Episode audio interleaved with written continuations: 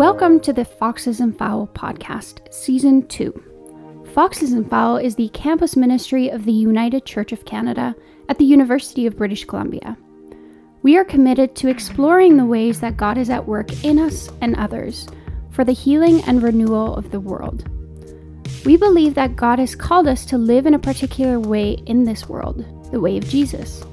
To help us do that, over the next several weeks, we're going to take a break from our usual pattern of longer interviews and dive into St. Paul's letter to the Ephesians together, one little step at a time. We hope you'll join us on the way.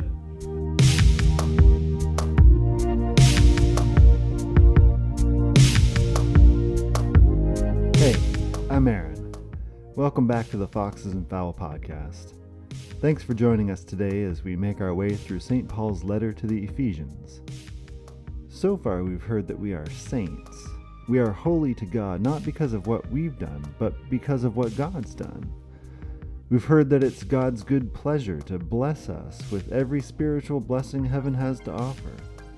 Paul's told us that we are chosen by God, not because we've earned that choice, but because God delights in us and has always delighted in us and in that delight we have been adopted into God's beautiful and diverse family.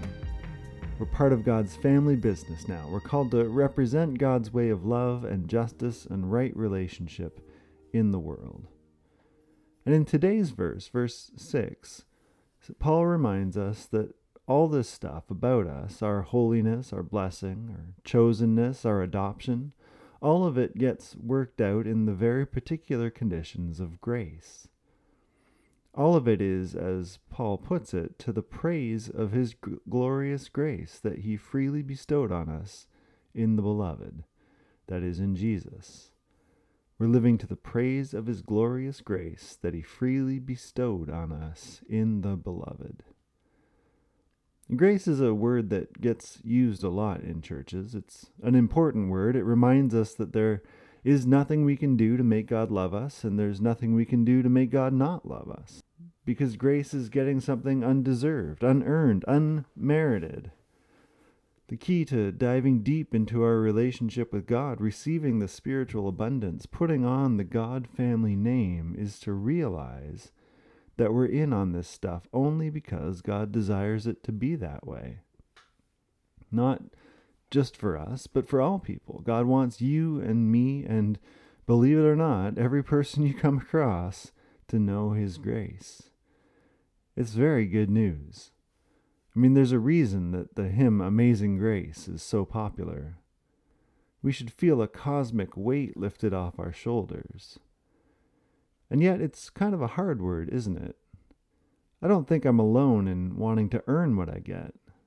Most of us have grown up in a culture that loves the myth that hard work and success invariably go hand in hand. In our jobs, our schooling, or acquiring more and fancier stuff than our neighbors, in our relationships, even in our churches, we're always in danger of assuming that it should be the same with God. Now, something given in pure grace can be hard to accept. Have you ever had someone, maybe a friend, give you something or do something for you that you really can't repay? Does that make you really happy, or does it make you feel like you better get to work trying to even the score, impossible as it may be? And if you're more inclined towards the latter or something like that, then you know how hard grace really is. And there's another danger, which is that we can always begin to imagine that God's grace is a kind of get out of jail free card. If there's nothing I can do to make God love me more, and there's nothing I can do to make God love me less, then what difference does it make what I do at all? God's grace is unlimited, but if that's our attitude, then we really haven't understood what's going on at all.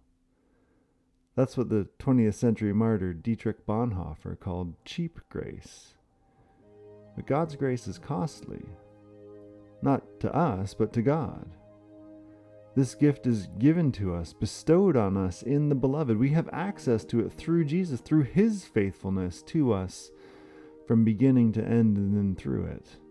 We have access to this in the Beloved, in whom we see how far God will go to love us, to have us, to heal us and make us whole. God's grace does demand a kind of rearrangement of our expectations and our actions. And I don't mean demand in a kind of manipulative way, but when we find ourselves in the conditions of God's grace, we receive both freedom from all the stuff that binds and weighs us down, and we can't help but want to respond in praise. We live for the praise of God's glorious grace. And not just Sunday morning praise, every minute of every day praise. When we experience God's grace, we want more of God, more of what God wants. We want to be part of the answer to the prayer that Jesus taught us to pray that God's kingdom would come on earth as it is in heaven.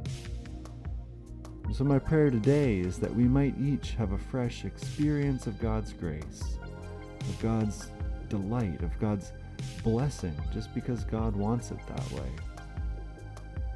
And that we would have the desire and the courage to let that grace shape us as people who are eager to love God and to love the world that God loves with everything we've got.